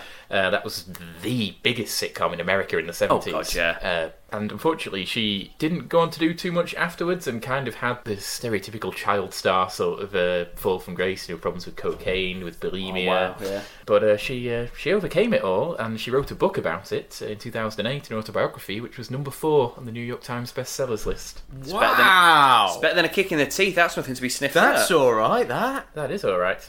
But this this show is you can just tell from this episode that th- there was clearly a lot of design behind it, a lot of push for it. You know, they've got an other realm sort of area, you know, like floating in space. They've got like some sort of visual effects for magic. So you can tell like there was there was genuine drive to There was thought there behind was sort it. let's let's make a male version of Sabrina, but let's ca- instead of be being a relatable schoolgirl that we can all get behind, let's cast a fucking douchebag. Yeah, it's Star a douchebag. Even. it promises so much. Like, you know, two Simpsons writers coming up with, you know, a concept like this. It, it should it should be funny. Nell And Scovell being a Nell consultant Scovell on being it. a consultant, a lot of talented people involved in this, and this particular episode is funny. But as I say, as we've said, the the two elements of this episode that are funny: one, the man playing the dog turned human, Yeah. who is only in this episode. Yeah. Two, Melissa Joan Hart, who is only in this episode, turning up as Sabrina to rip the piss out of this dickhead Yeah. that um, we've been suffering through playing the uh, playing the titular Yeah, angel. this this What- episode could have ve- sorry Chris this episode could have very easily been a Sabrina episode. You could have you could have got Hilda or Zelda a date with with a a stray animal or whatever, and you could have had this whole episode just in setting with Sabrina characters. It's very instead. like a Sabrina guest star. Yeah. Um, the way the way that he uh, the way that he plays. and then uh, partial to a porn star or two. we've- Yeah, we've yeah, had so as far. well. Yeah, but he, the dog character is very much like a Sabrina guest star, isn't he? He's well written. He is funny, but the difference is take that guest star out of the equation, Sabrina. You've got other good characters that make you laugh. Whereas Yeah. obviously not seen another episode of Teen Angel, but it doesn't look like we have them. what I've gathered from this is yeah, there's a guardian angel, but it's not like what I imagined, which would be like good and bad sort of thing. It's like, oh no, you don't want to do that, and then they use the powers to sort of show you what would happen if you were to go down that route. And it's, but it's not. It's just do me a favor, turn the dog Yeah. into a man. Yeah. It's like, come on, do me a favor, you gotta do this, rather than the guardian angel going, hang on a minute. Do you really want to do this? Is this really a good idea? Yeah. I think that would have been a better premise. Yeah, it's more. It's more. Yeah, do me a favor. Turn this. Turn this dog into a man. No, I can't do that. Oh, actually, yeah. No, I've changed my mind. I will. Yes. Yeah. It's supposed. It's supposed. Supposed to being the operative word to be funny. That this just high school doofus because he, is he is meant to be like it's the classic sort of 80s 90s sort of character in nearly every teen film from the 80s and 90s there's always a best friend character that sort of wishes he was a ladies man but he's actually just a creep and a loser Like and- a screech. I yeah, like, Screech type character. Um, always sort of you know tries tries to be funny, tries to tries to get the girl, but the joke is always on him. So it's not as if we're supposed to think this guy's cool and he's not. It's just he's not funny either. Yeah. But it's supposed to be funny that this high school doofus is now an angel, and angels are supposed to be wise and responsible, and he's not because he's a fifteen-year-old. That's supposed to be the joke, It's not funny. it's not funny. Yeah, it yeah. ju- it just doesn't work. It, it it annoys me yeah, more than he's it's supposed to make me laugh. Like he's he's annoying, and every time he comes on, you know he's he's not going to say anything funny. Yeah. He doesn't say a single thing that's funny, or if there are any smirks or giggles and stuff, it's just based on something funnier that's just been said, Yeah. and he's responding to it. Yeah. The idea of the character works. but the actual writing of the character really, No. really, really doesn't. And he's mixed in with just bland characters like Steve. I mean, we don't really get much of him in this episode, but he just seems just your typical. Yeah. And it's interesting that they had like a single mum, sort of quite young mum sort of setup that was kind of atypical Mm. for 90s TV. We've got the stereotypical sort of uh, wisecracking uh, best best Yeah. friend, sort of kind of sort of boisterous, sort of tomboyish best friend as well. We Pam. got we got the daughter, the finding the stray cat, so she's going to be a bit of a nightmare. She Yeah. just does Yeah. what she wants, sort yeah, of thing. got Yeah. the, yeah, the bratty little daughter. I can little see that we, we, they've got they've got elements. They've got elements, but they didn't put them together. Yeah, it's like no. making a cake. yeah, yeah. They've just they've got the they've got the recipe there. They've just not put the right ingredients in. And They haven't done it in the right order. It's Yeah. like they put the flour in the oven first. I mean, who does that? That's exactly what they've done, Chris. that should go in the back of the DVD. Put the flour in the oven first, Chris Evans. the the equivalent of putting flour in the oven. One star. But the episode opens with Steve trying to quietly do his homework on a horribly quiet and boring Friday night. Marty rocks up making loads of noise, and that's kind of all he makes for the rest of the episode. Steve's little sister finds a stray cat outside, and Steve's mum remembers that she used to have a cat in the 70s called Cat Stevens. Very nice. And then uh, Pam quips that she had to change its name to Yusuf Islam in the 80s. Yeah, because that happened. Uh, this memory is apparently enough for her to long for the seventies again because she wants a date, doesn't she? She wants Yes. she wants loose seventies men, and thus Salem's digestive system sends them all back there, along with some groovy outfits and you know chic furniture, and they start saying righteous and yeah and woo and Not the Yeah. same level of detail as Boy Meets World. well, yes and no. Okay, sorry, not delivered in the same way. It's yeah, it's certainly not delivered the same sort of um, class. Yes, and yeah. um, loving sort of knowingness as uh, as Boy Meets World, or indeed Sabrina's uh, take on the '60s. But dear God. Do you think these writers grew up in the 70s? Jesus fucking Christ! The amount of useless 70s pop culture references. Down to the fact that the dog's called Boo, which is a reference to Me and You and a Dog Named Boo Yeah. by Lobo, a uh, 70s uh, pop song. oh, and the dog just fucking materializes. Yeah, Yeah. The, dog, the dog that they suddenly have called Boo, and there's a joke about uh, Convoy as well. Yeah. um, the uh, novelty uh, '70s hit where you've got Pam talking into a CB radio, and later on it turns out she's on the the fan forum for uh, I can't remember the singer's name, but he's the only other guy on there. Yeah. uh, at the end when it flashes back to the present day, and she's on the laptop. Um, yeah, they just there's, there's something about Gerald Ford falling over. Like they shoehorn so much in. Well, I mean, just right after the titles, which again is just it's just a still of three angels. Marty walks around and puts his thumbs up, and it says Team Angel, Yeah. Teen Angel. Even. And I think it's a bit of a Sabrina mirror gag situation where it's different each time Yeah. because he's in his 70s gear with his sideburns and everything. Except, of course, Sabrina had the last laugh because he only did that 13 times, Yeah. didn't he? Um, but yeah, you're saying about all the references. I mean, as soon as that's over, we're in school, and Steve's friend Jordan, I think his name was, starts thrusting in the corridor for no reason. And then another nerd walks over and talks about how lame Charlie's Angels is, and look how rad his $400 digital watch is. Whoa!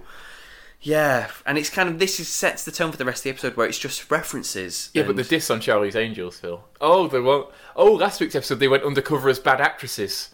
People in glass houses, guys. People in glass fucking houses. I didn't even catch on to that. Yeah. that is a very good point. That that is a solid burn. That great, well done. I'd like to see the cast of Teen Angel go undercover as the cast of a watchable sitcom. Yeah! Oh shit. Ooh.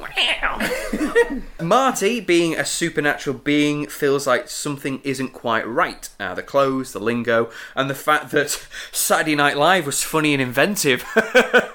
Burn. Again, glass houses. Yeah. Um, Yeah. But uh, so this is interesting. Obviously, yeah, Marty is, is a is a young boy brought back to life as, as an angel, uh, particularly a supernatural being, Yeah. spiritual Yes. being. Um, he is aware of this change, just like witches are. Well, no, he just senses something is off. Senses something is off. Yes. Yeah, he doesn't actually know what's wrong. Again, bit of an idiot. But I think, yeah, I think that's the fault of him as a character. He's just a bit Yeah. stupid. Because Ron Yeah. Glass is like, when he says, "I think we've gone back to the '70s," he's like, "Yeah, well, Ron Glass, who has an afro, is like, well, yeah, obviously we have. I've got an afro. But, um, doofus." It's like, how how have you not realised that yet?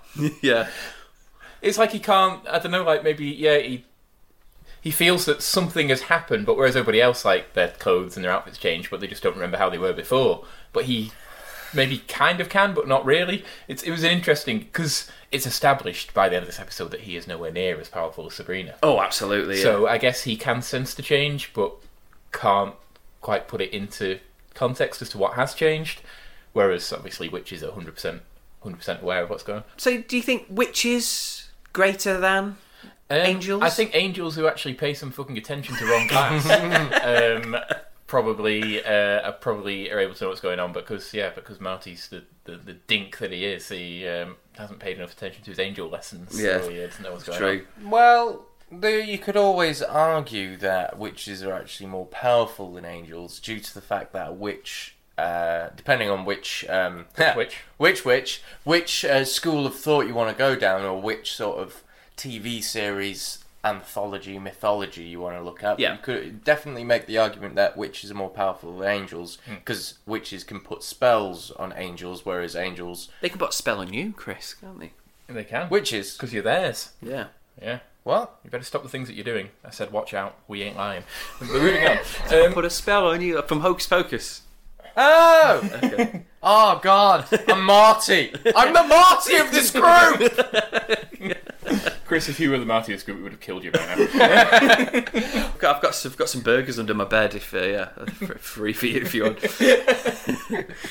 Back home, and Marty tries to convince Steve that they should be in the ni- in 1997. no way, man! By then we'll have flying cars. I'm living on Mars. I'm living on Mars. No. We all know it was 2005 before the Transformers landed on Earth. That's so, right, yeah. guys, you've still got a few more years before then.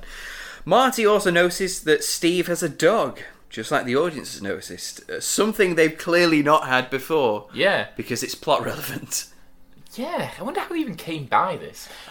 I I think I think that the original plan for the episode was that the little sister finds a stray dog Oh, okay. and Marty turns him into a human because the mum's lonely. Yeah. But then the ABC came to them saying we're going to do this crossover about time travel, where Salem from Sabrina changes time. So then it got awkwardly mixed in with all of this. I can only guess it's that because the whole the whole dog becomes a man. That's got other than the fact he's called Boo. It's got nothing to do with the seventies. Yeah, they should have. Do you reckon they should have? It should have been Salem turning into a human. No, because I would not want to see Salem represented as a human in an inferior show when he's potentially never represented as a human properly in That's Sabrina. yeah, that's true. Yeah. I think that that would have made the episode Yeah. worse actually. Um, so Steve's mom comes home after an unsuccessful date. She blames it on the fact that she had kids, but I blame it on that bowling shirt she's got on. Uh, she wishes there was a decent man out there for her. Steve comes up with a plan, whilst Marty just comes. He just says, Oh my god, what does he say? He says like, um, "Hey, imagine I'd love to see your mom in like some hot pants." Oh, God. And, And a halter top. yeah. And a Why'd you hang out with this man? He's awful. this man who who is invisible. Why are you friends with him when he has the hots for your mum? He's just standing there, fucking tugging himself. What's the point your when he says things like that? Steve's just like, hmm. okay. You know what? You know what? The only solace I'm taking from that moment is that Marty, as an angel, is like the angels in Dogma. No genitals, smooth area. Yeah, so he can't actually tug. Yes. Yeah. That's the only. That's what I'm taking away from that. Steve wants Marty to turn their faithful dog Boo, you know that one that's been there for one episode, into a man, and with a bit of uh, dancing um, and I get, what a, a joke to the expense of the Jewish community. Is that right? Yeah. More or less, yeah. He sort of gets, uh, yeah, gets Yeah. the. Um, He gets all Yiddish. he gets all Yiddish uh, because he's turning into a man. You see, it's like a bar mitzvah. Get Oh, it? yeah. So yeah, that's, and he's he's got to say some things in an accent. yeah, he's got, got to say some things in an accent. Got to butcher some Yiddish words. Got to got to have got to have the hair and the hat and yeah. Um, Was But it's funny because Marty's wacky, because isn't Marty's he? wacky. He's funny. Oh my god. Could you go But- as far and say it was very xenophobic? It's well, it, it's it's culturally insensitive in that in that classic '90s way, as Sabrina has been. Yeah. You know, most shows from that period are guilty of it. But when the show's already hateful, it makes, makes it even more. Yeah, if you're gonna if you're gonna do controversy or try and make some out there jokes, you know, wait till you've got out of season one first, chaps. Fucking hell. No wonder, yeah, this, uh, this you know, ended after 13 episodes, we'll keep saying. Uh, but anyway, luckily it does get funny because uh, the dog turns into a naked man, which is just on his bed. Uh, they magic some clothes on the dog man and he licks everyone's face, growls, and tells them not to patronise him because, guys, he's almost four years old. Okay, Bob Dogman. Okay, we, we- we've already said it, but like we've also we've been very negative so far. We've been very negative about the right show, uh, and rightly so about about Marty and uh, about the general sort of stilted um, tone of it. But Bob Dogman, maybe one of the best one episode characters, especially considering the show he comes from. Yeah. maybe one of the best one episode characters in sitcom history. Brent Jesmer, adult film superstar, apparently. Uh, resembles a young Sly Stallone, Chris said. Yeah. Um, so yeah, han- handsome guy, extremely funny, great comic timing, and also really well written. It's Yeah. amazing that this, you know, it's not it's not just the performance. Like they do find some really funny things for this uh, this dog man to say and do. Yeah. And it's amazing that the same people who write Marty's lines and think Marty is a entertaining character could come up, come up with that. Boo agrees to go on a date with Steve's mom because she's hot. Marty agrees, and Steve clearly dies a little inside. Yeah.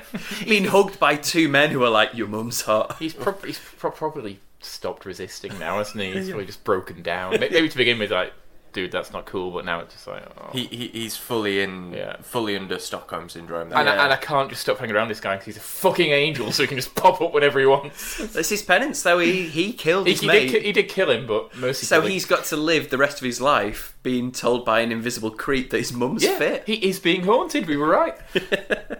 Oh, and knowing that when his mum dies, Marty's Marty's in there. Yeah. If she goes to heaven, Marty no. is all over that. Yeah, if she goes to heaven, then yeah, yeah, yeah. But let's just hope that she doesn't get an audience with Rod, Yeah. because I'm gonna, I'm gonna, I'm just going to assume, hopefully, that there are two sets of angels. There are guardian angels and there are regular angels. She would be a regular angel. That's fine. Speaking of Rod and uh, the scene we mentioned before, where he has the audience with seventies Rod. Yeah. Uh, Rod says he needs to uh, he needs to leave. He needs to stop talking to Marty. He's probably just making an excuse because he would want to talk to Marty. But um, he says he needs to go to Bing Crosby's welcoming party because Bing Crosby, I guess he must have died in the seventies.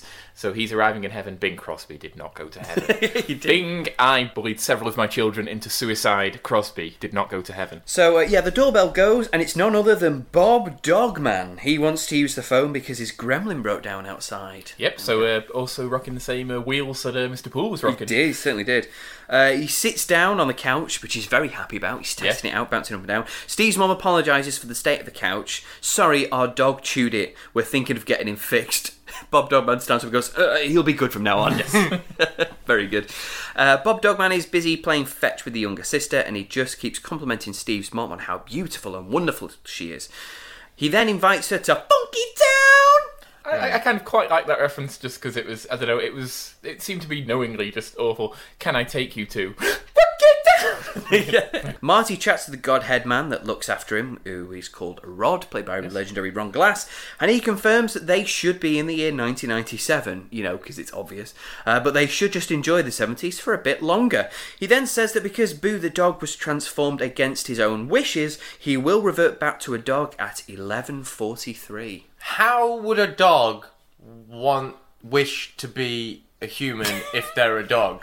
By going up to Marty and going, You know- "Woo, I want to be a, a man. No, that's what I mean. So ha- against the dog's wishes, but he looks, he's very happy being human. Yeah, he So is. how is it against the dog's wishes? Mate, it's doing something You with it- don't know what was going on in the dog's head at that time. Mate, consent. We live in an age where everyone needs consent for anything. Yeah. And he did not give his Did, consent. did not s- did not sign a waiver. No. So He's a dog.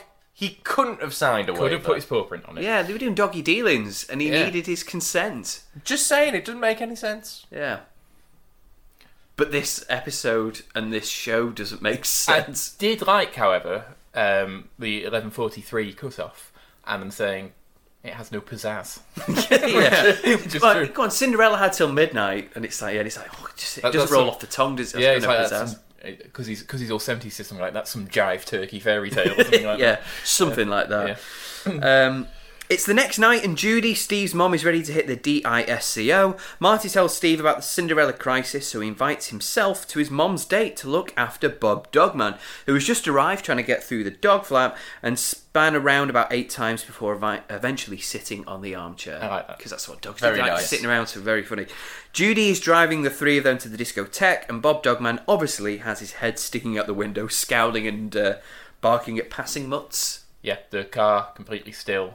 Spot uh, on the stage. Spotlights Yeah. passing a little over it. bit of smoke. Tiny bit of dry ice for the exhaust Yeah. smoke. And Yeah, that's, that's just and then just darkness. Yeah. Yeah, not even like the uh, sort of the car that we had in My Nightmare, the car. Not No. even anything like that. No, I, I, I hedged some bets that that car was made entirely out of either plastic or wood. yeah, one of the two. We're at the disco, and it appears Sabrina is also there, and she is on the hunt for Salem. She blends into the crowd, turning herself into a 70s get-up. It turns out, though, that it's 11.15 and Bob Dogman has already begun to change because, look, he's wagging his tail! And just before we can gasp, I thought he was going to talk about his penis, but luckily he's just sprouted a furry dog tail instead, and he's swinging it round. Sabrina bumps into Marty as she can see him, and it turns out that anything supernatural can see each other. She tells him that she's a witch. Next, you'll be telling me that there are genies and boys meeting worlds. Oh, ah. fuck off.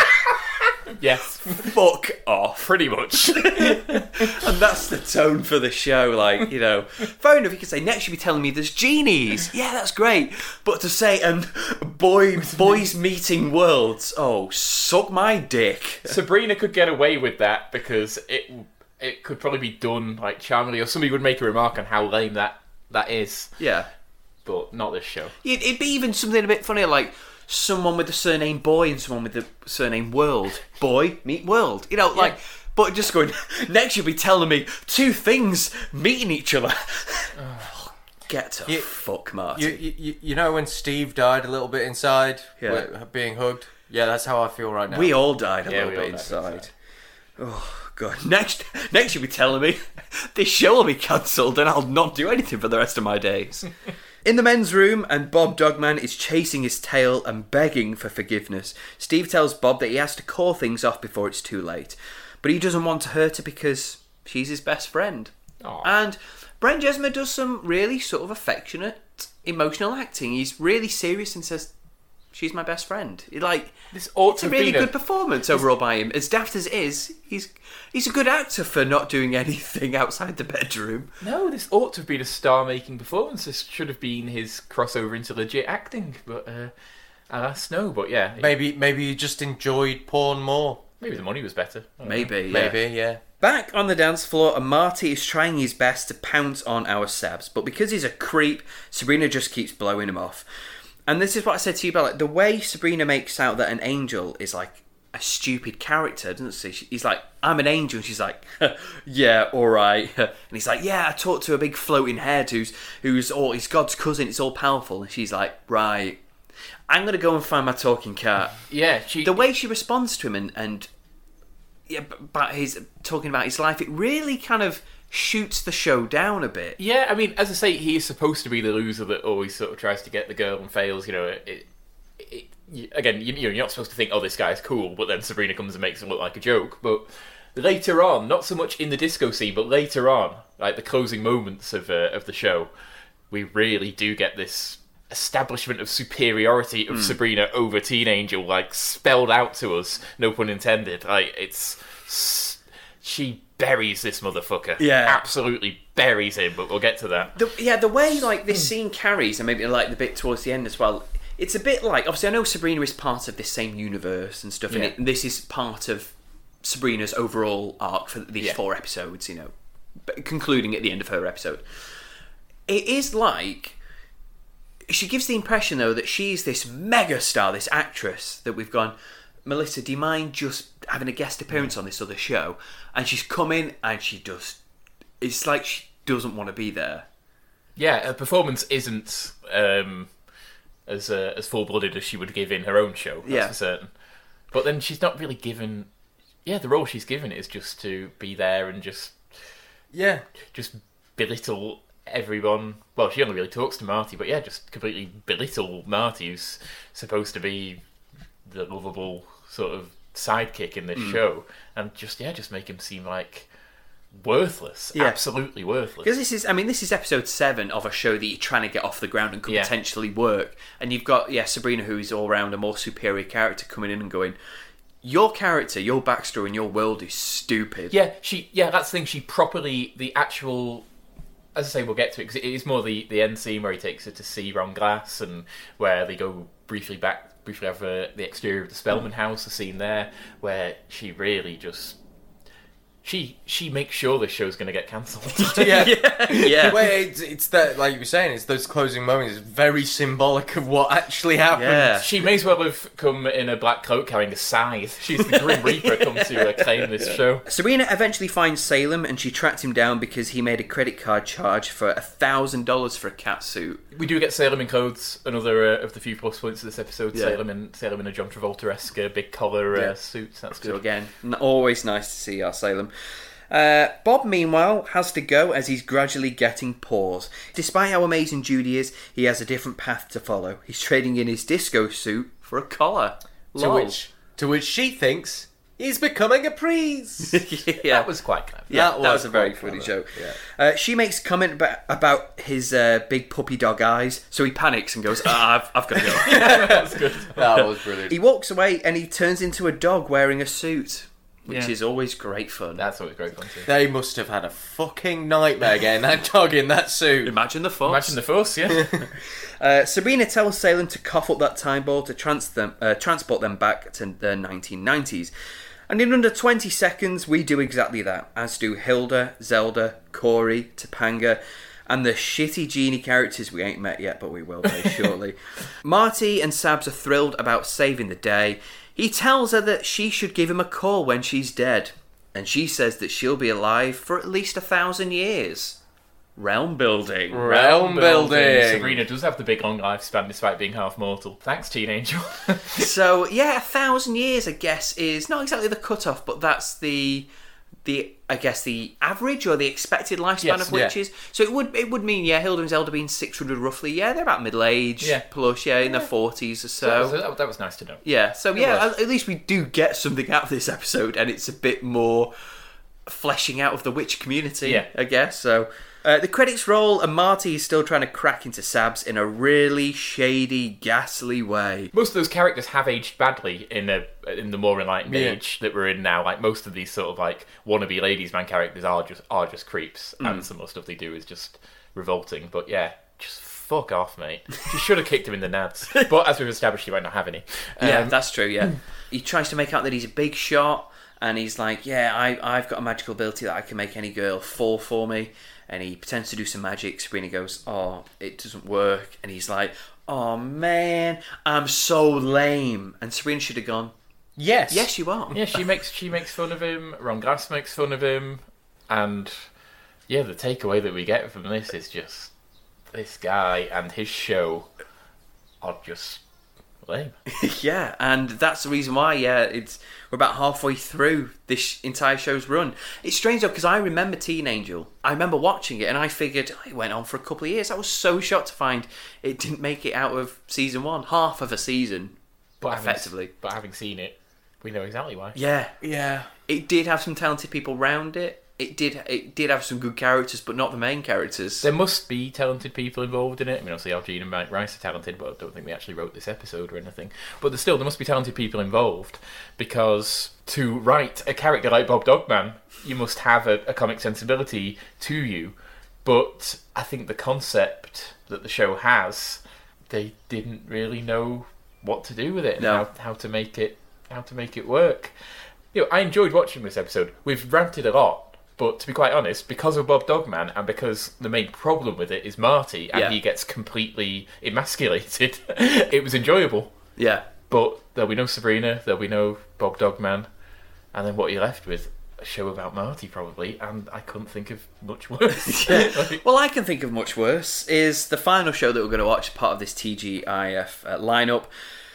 TV Guide called this series Hammy, Artificial, and Altogether Excruciating. and TV Guide aren't known for their merciless um, criticism, are they? So uh, Boys, are you ready for You Wish? Well, I'm, What does a show with half the lifespan of Teen Angel look like? We're about to find out.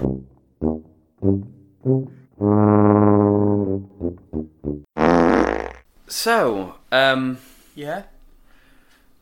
why is the word that was coming from our lips? Wh- What? What was that?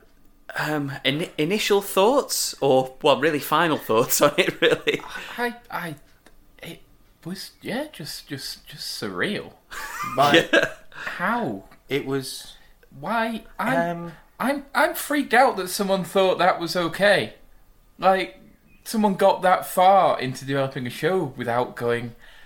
Hang on a minute, this doesn't make any sense. This is a bit shit, This guys. is, this is well, not only is it shit, but it's shit in such a weird way. Like, people are going to be unnerved when they see this. They'll wonder what they wonder what the hell's wrong with their television.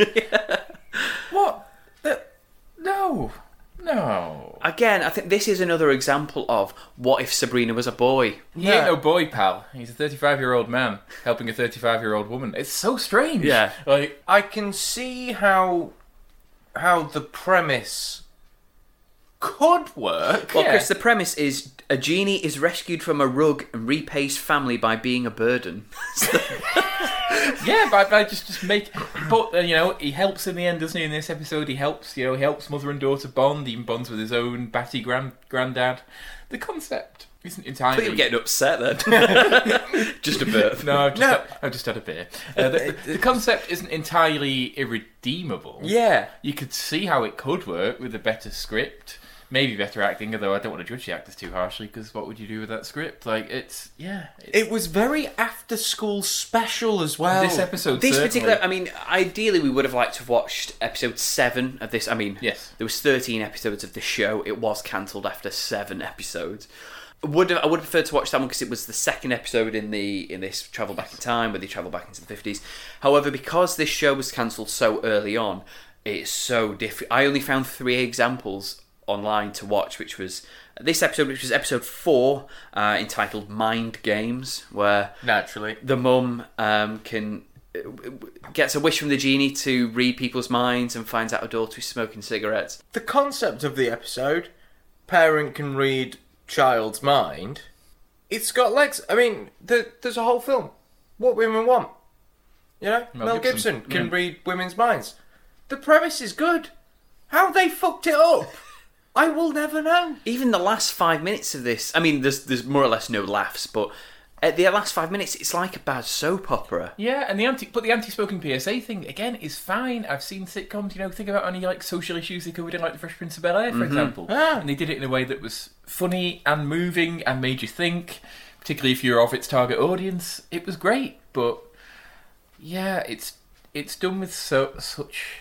It's clunky. Yeah, it's clunky. It's shonky. It's shonky. It's shonky, but it, its shonkiness is so apparent that I can't believe that there wasn't a. That I can't believe that it was picked up. I can't believe that. Someone put money into So, it. yeah, yeah. exactly. What we into it's not a. It's about probably got about the budget of Sabrina. We've got like we've got two sets. We've got a network would give the same amount of money to You Wish that they would give to Sabrina or that they would give to Boy Meets World.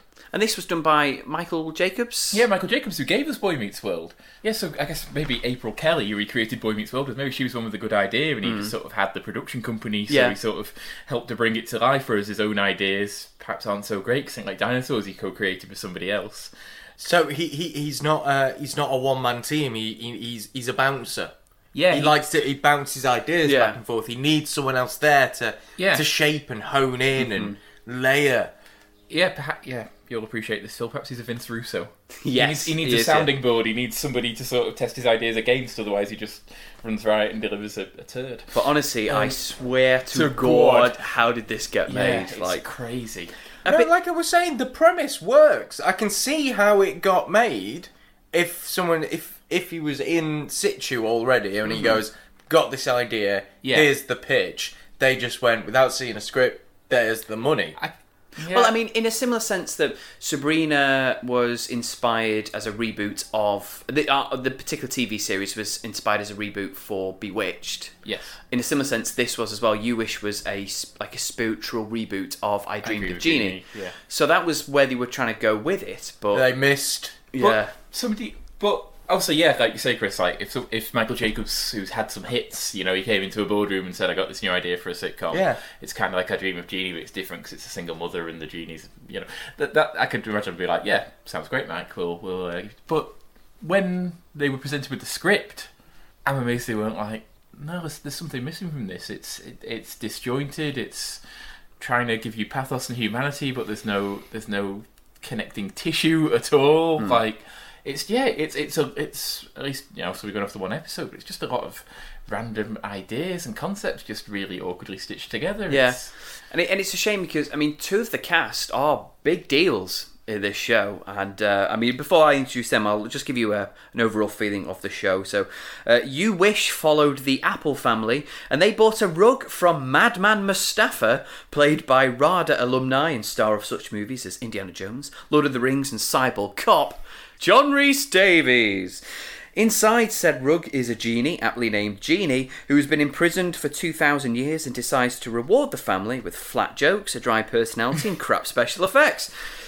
In similar circumstances to Firefly, ABC managed to air these episodes out of sequence, and alongside how terrible the show is, uh, it did kind of contribute to its cancellation after seven episodes. It aired the episodes out of Seven episodes out of sync.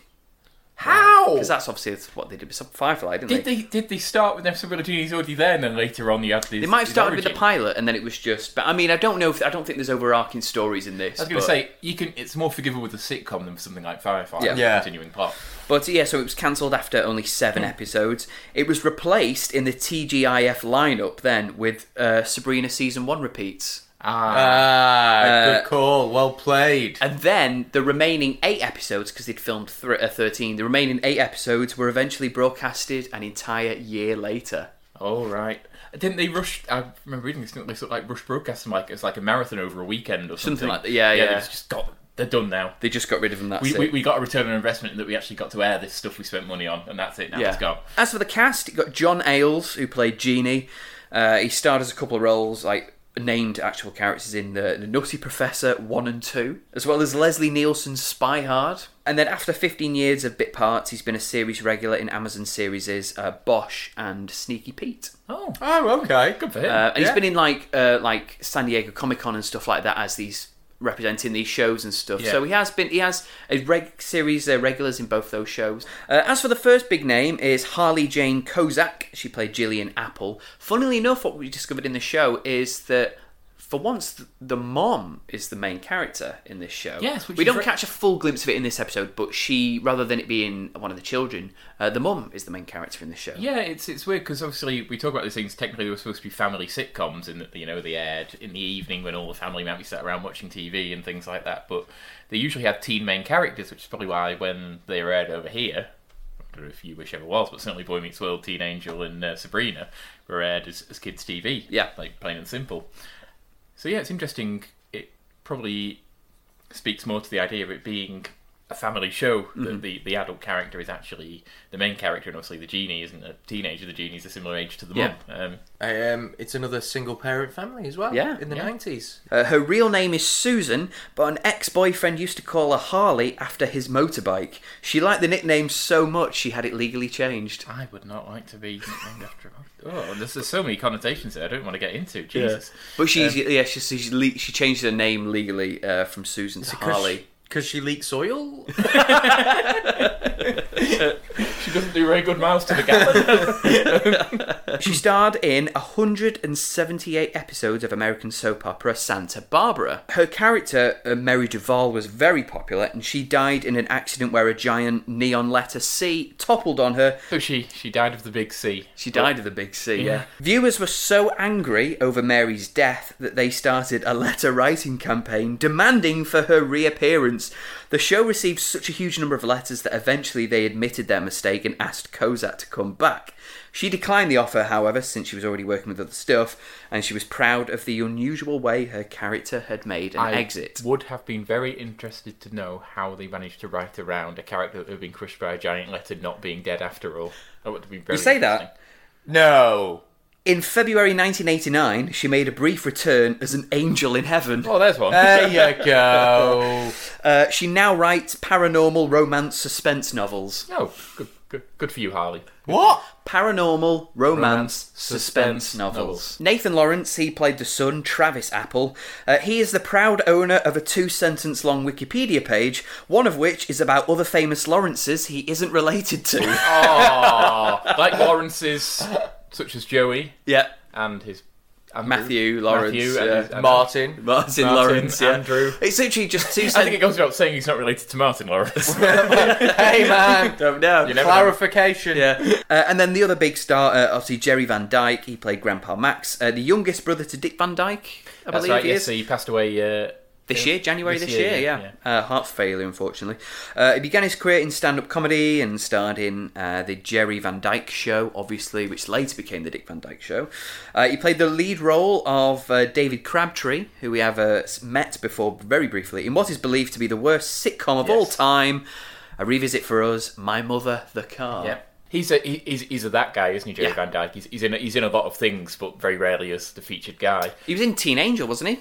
Uh, he was, yeah. He played the grandfather in Teen Angel as well. Yeah, which is a bit weird seeing that these shows were going on at the same time and he appeared Yeah. in them both playing different characters. To be honest, the the actors in this show they could be perfectly good, but um, with the script that they're given, not so Yeah. I feel like John John Ales, the genie, like it's got very eccentric. Like I think a bit more. If they gave him a bit more pantomime, I think it Yeah. would have been quite good. A bit more camp, a bit more um, eccentric. Yeah. A bit more Yeah. crazy. I think it could have been a character, but they tried.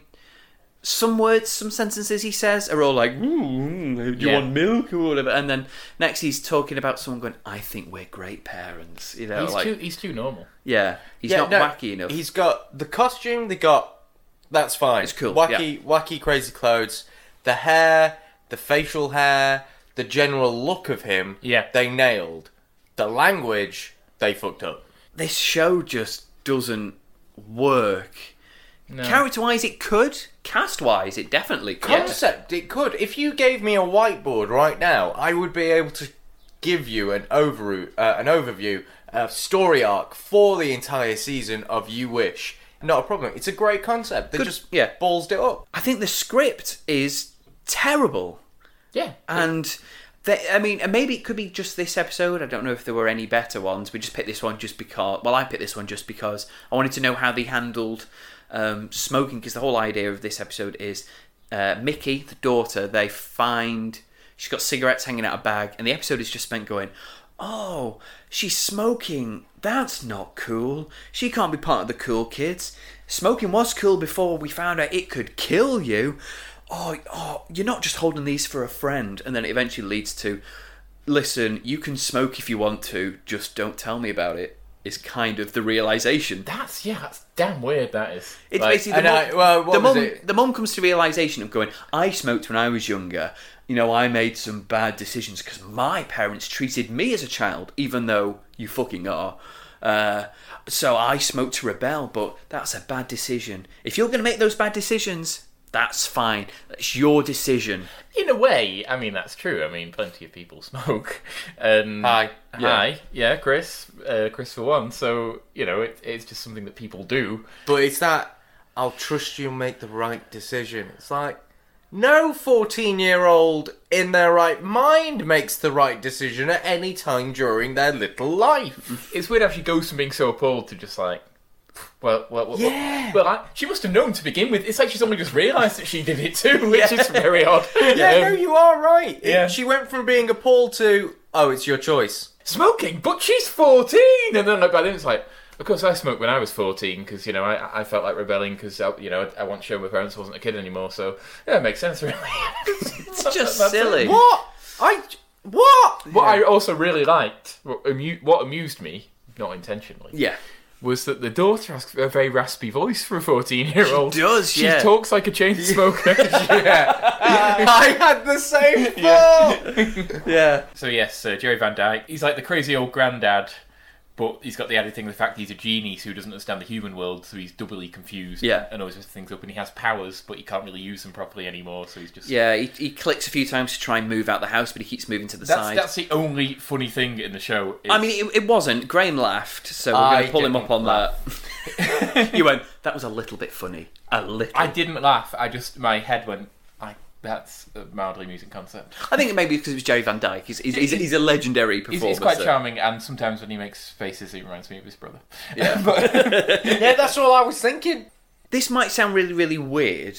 Usually. I think this show would have worked so much better a few years later, and if it was an Australian TV show. You talk about Genie from Down Under. Well, not necessarily just that, but like, I don't know how far these, if these reached America, I don't know, but over in the UK, we had a lot of um, Australian produced children's TV shows. Yeah. I can't name very many. Ocean Odyssey is the only one I can Ocean think of. Odyssey. Going uh, around the twist. Oh, yeah, just Round round, the the Twist, twist. yeah. It's called um, Fergus McPhail. That's one. because they weren't laugh out loud funny, but they were quite charming. They were they were normally well written, well produced. Yeah, and they were they were they were they were they were quirky, weren't they? yeah, they were very popular in the early 2000s, turn Yeah. of the millennium, and I think this show would have worked a few years later. I think, and maybe well, or, or, yeah, produced by it, it someone could else. have, it could have worked at the time. It just it just needed a bit more focus um, because it's supposed to be kind of like Sabrina season two, just a lot of like wacky antics and set pieces and things, Yeah. but they, they just don't flow together at all. And more importantly, they're not funny. Yeah, I mean, well, that's it. I think you've just hit the nail on the head there. It's like it, it's meant to be a bit zany. It's meant to be a bit wacky, but then you've got two very serious topics being run through the episode.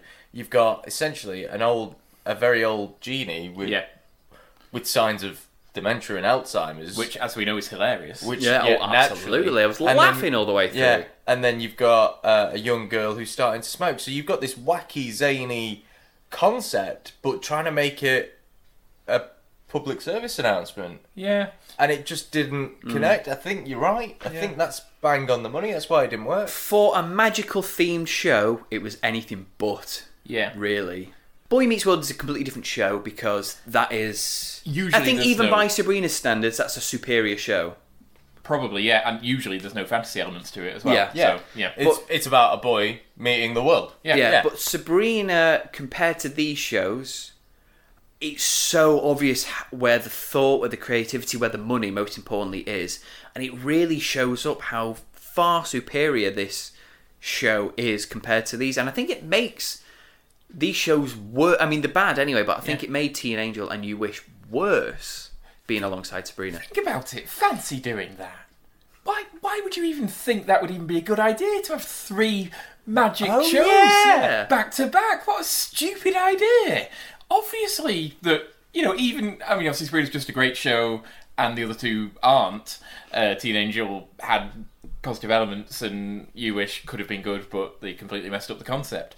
But they would have seemed, like you say, they would have seemed inferior anyway. It would, people would have got magicked out. They would, they would have just got Yeah. jaded by the whole thing. You, you really are flagging up how unoriginal the shows are, Yeah. as I'm much as anything else. Yeah, I'm surprised there wasn't an, a fucking series about uh, a, a wizard or something as Yeah. well. Well, we just, as Phil said, that this is like this time a boy can do magic. It's, Yeah. yeah, Yeah. It's yeah. Maybe if the, if this was part, if this was made or this was in the TGIF lineup the year before, maybe. If, Maybe. if, it was, if it was the magic show alongside a load of regular family sitcoms or teen sitcoms, then it would have at least had a, a, a USP. Would have had a selling point. Yeah. But it, alongside Sabrina, this this is the start of the downfall of TGIF. Really, because obviously Teen Angel cancelled, replaced by reruns of Sabrina. Uh, uh, you Wish, sorry, was replaced by reruns of yeah. Sabrina. Teen Angel, I'm not sure what it was replaced by, but then other shows that followed had similar one season starts. Remember Two of a Kind with uh, yeah. the Olsen twins? yeah, That only that only had one season run and was no. that was in TGIF the next season, so 1998, 99. That was cancelled after one season. I think they went through more episodes. I think maybe 20 episodes or something, maybe a full season. But that wasn't renewed. There was another series that maybe went for two seasons, another one that went for one. yeah. But and then when did TGIF die? It was about Two thousand. 2000. It died on its after. And I think this was the start of it. Just It became that sort of like Saturday Night sort of um, um, ABC became when you'd have Who Wants to Be a Millionaire and the Weakest Link and things and after that became sort of like the game show thing like after after TGIF died a death. yeah. But yeah. So there we go. You wish. Yeah, you wish it could have been good. So there we go. So that is uh, our episode all about the uh, the 1997 to 1998 season, I guess, league. Yep. So of uh, TGIF show, and it never really recovers from here. Uh, if you've got any suggestions uh, or any amendments you'd like to make to the show, then yeah, get in touch either way by Twitter at Sabrina Watch, on Facebook, uh, Sabrina the Teenage Watch. Type us in and you'll find us there. Give us a like. And uh, also by email. Stop making those SoundCloud emails uh, and those inappropriate logins lonely by Sabrina Teenage Watch at gmail.com. Boys, it's, it's been a joy for the most part. Has it? It's been very interesting. It's been it's been something.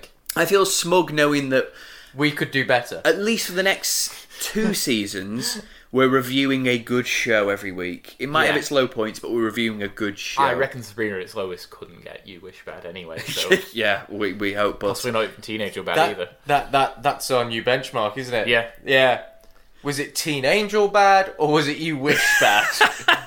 that's our new scoring system. hey. We know it gets a bit rough Sabrina wise post TGIF, but yeah, we'll always think of You Wish. Yeah, so next Low time we benchmark. encounter a terrible episode, for example, the next Christmas episode, which is Yeah. no doubt terrible, um, yeah, we'll compare it to Teen Angel and You Wish and think, well, guys, at least it's not that bad. Yeah.